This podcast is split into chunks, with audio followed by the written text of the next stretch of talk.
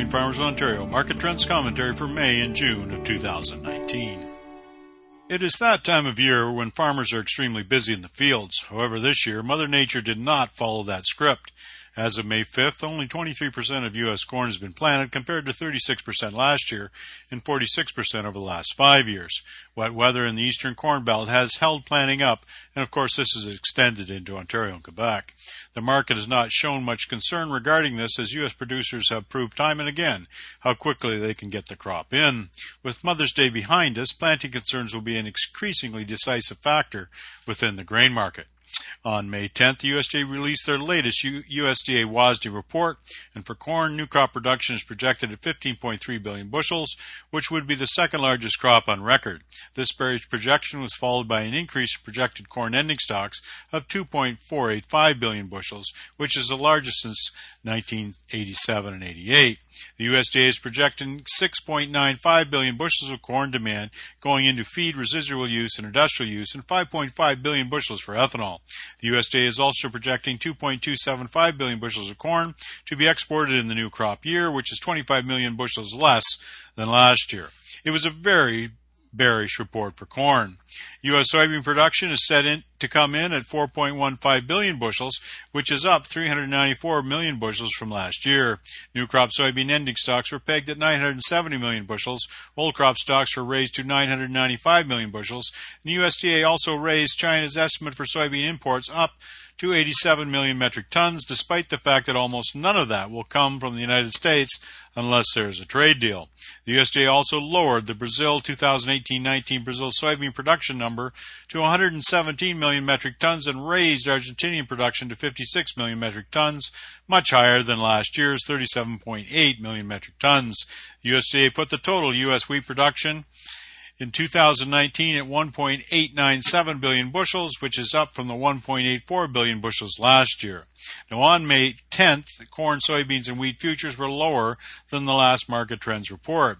July 2019 corn futures were at 351 a bushel. The July 2015 soybean futures were at 809 a bushel, and the July 2019 Chicago wheat futures closed at $4.24 a bushel. The Minneapolis July 2019 wheat futures closed at 512 a bushel, with the September 2019 contract closing at $5.21 a bushel.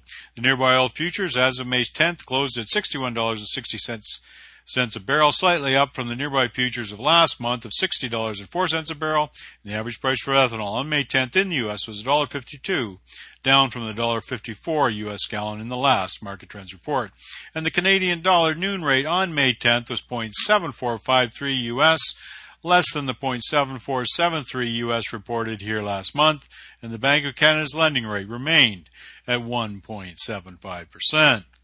Now in Ontario, planting has been very sporadic. Generally speaking, wet weather has been so comprehensive across the province that planting has hardly started as of May 10th. Although there was some corn and sugar beets in the ground in mid-April in Ontario, there's been very little planted since then, and producers know the calendar grows long.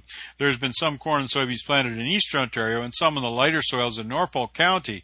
However, generally speaking, like much of the eastern corn belt, Ontario and Quebec have delayed planting because of wet weather.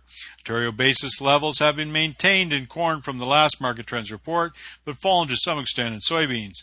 The ongoing trade war between the United States and China has been all encompassing for soybean basis levels in the United States, and that has drifted into Ontario. The collateral damage that Canada has suffered with the Chinese backing off canola and pork purchases is similar for our export bids. Situation does not warrant real good basis values for soybeans in Ontario. The Ontario corn situation is a little bit different, especially for new crop. Increased corn competition from Brazil and Argentina will surely be impacting our business in Europe. While last year we shipped quite a bit of Ontario corn into Europe, cheap will be the common denominator this year, as corn from the Ukraine, Argentina, Brazil will surely be tough to beat. Much will depend on how things develop toward the end of the year. New crop basis values will be reflective of that, as well as potential for new crop corn, which for the most part now is still in the bag and you can look at all our Ontario grain prices by visiting the marketing section of our website. The bottom line is, if we ever needed fresh news, it is now.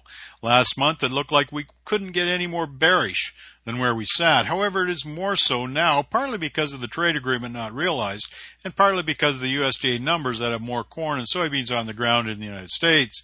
In the meantime, the market is seemingly ignoring the lack of planting progress as farmers struggle to get anything in the ground. What's it going to take to change the red price tide? Well, a couple of things come to mind, one being a trade agreement with China and renewed buying, and the other is reduced acres and reduced yield in U.S. fields this year. Last year, we had 176.6 bushels per acre of corn, and this figure would likely have to be below 170 bushels per acre to chip away at the 2.4 billion bushels of ending stocks. The trade agreement would be more of a long-term solution that is continually forbidden fruit for market bulls. In essence, there's lots of grain on the ground and everybody can see it. The lowest hanging fruit in any trade tussle is always the easiest target, and agricultural commodities certainly seem to be one of them.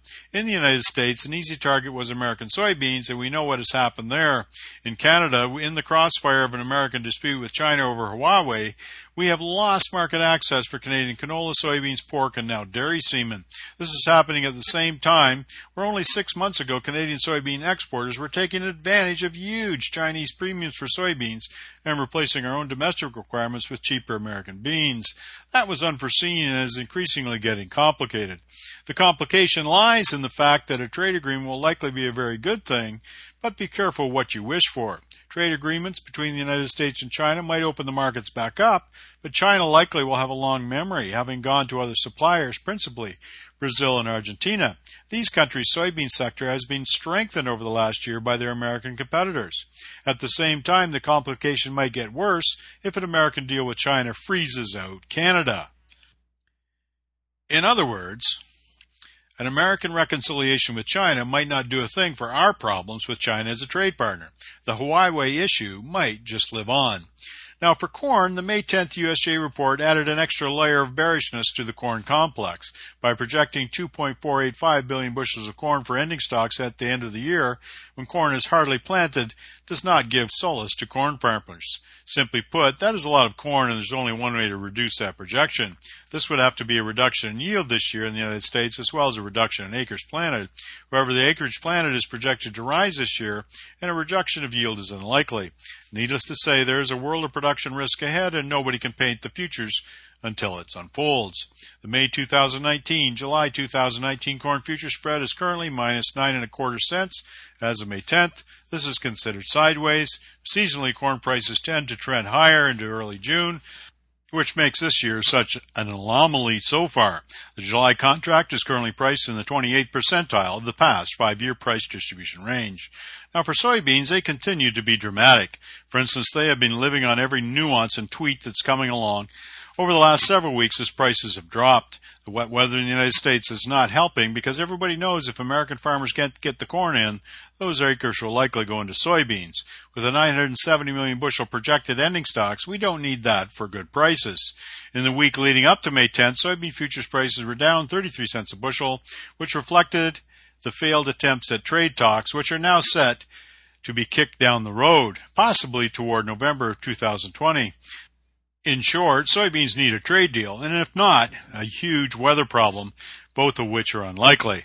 The May 2019 July 2019 soybean future spread as of May 10th is currently minus 12 and a quarter cents a bushel, which is considered sideways to down. The nearby spot contract is currently priced in the second percentile of the past five year price distribution range, which means we are about at the lowest point in the last 11 years. Seasonally, soybean prices tend to trade higher into July, but this means 2019 is an outlier. Wheat has the same old problem as it always does, with too much of it around the world putting wheat at bearish price levels. Wheat planting in the United States is at its lowest level in over a century. It is true that the United States is a residual supplier of wheat to the world. It is also true that almost all major wheat growing areas in 2019 are looking at increasing production. It's much more of the same almost each month. In Ontario, there will be a lot less wheat acreage once farmers get into the field. In some areas, like Lambton County, much of the crop is not viable. Ditto for Chatham, Kent, and Essex. In fact, through much of the southwestern Ontario, the wheat crop is compromised. It was simply not a good fall and winter for Ontario wheat. It is a constant in the wheat market that supply exists almost everywhere and is supplemented at different times of the year, keeping the world price at bay. The higher U.S. dollars really hurt American wheat exports, but other production areas like the Black Sea are increasingly prominent in wheat production. Eventually, crops will be planted here in Ontario, and farmers will need to think about planting wheat this fall. The hope will be for some type of light to shine on this market to give producers opportunity to price it profitably. Canadian dollar continues to salvage Ontario producers from even lower domestic prices. Canadian dollar hovering in the 74 cent level US is one of the greatest stimuli we can have in these moribund grain futures markets. Add 10 to 20 cents onto the loonie and Ontario cash prices will be much lower. In fact, a cash basis would be negative in many cases, redefining our flat price marketing opportunities. There is none of that on the horizon now as the Bank of Canada has maintained the interest rate at the status quo. With the American economy still growing over 3%, it is unlikely a big move up in the loonie is in the short term offing. Now keep in mind U.S. corn acres are still projected at 92.8 million acres and U.S. soybean acreage is pegged at 84.6 million acres, which was a whopping 4.6 million acres below the last year's record of 89.2 million acres. These March production estimates are the theory, but increasingly the weather is not letting that happen as corn planters are either stuck in the mud or not out of the shed yet. The conventional wisdom is that planting delays will switch more acres to soybeans, something nobody really wants. In any case, as we look ahead to the June 30th plantings report, any major shift in the corn and soybean acreage pro- projection will likely have a major effect on futures price movement. The big test for Ontario farmers is to measure all of these market factors and attempt to continue to market profitably. It is certainly not easy, especially in the year when geopolitics continues to boil. Aside from the China trade talk, there are Brexit rumblings, North Korea projectiles, and American saber rattling with Iran. All of those things could upset the apple cart. Having said that, a priority for Ontario farmers is likely to get planters in the field. 2.2 million acres of corn and likely 3 million acres of soybeans will get planted. Daily market intelligence will remain key. Even in this bearish market environment, there will likely be many marketing opportunities ahead. This has been the Grain Farmers of Ontario Market Trends Commentary for May and June of 2019. I'm Philip Shaw.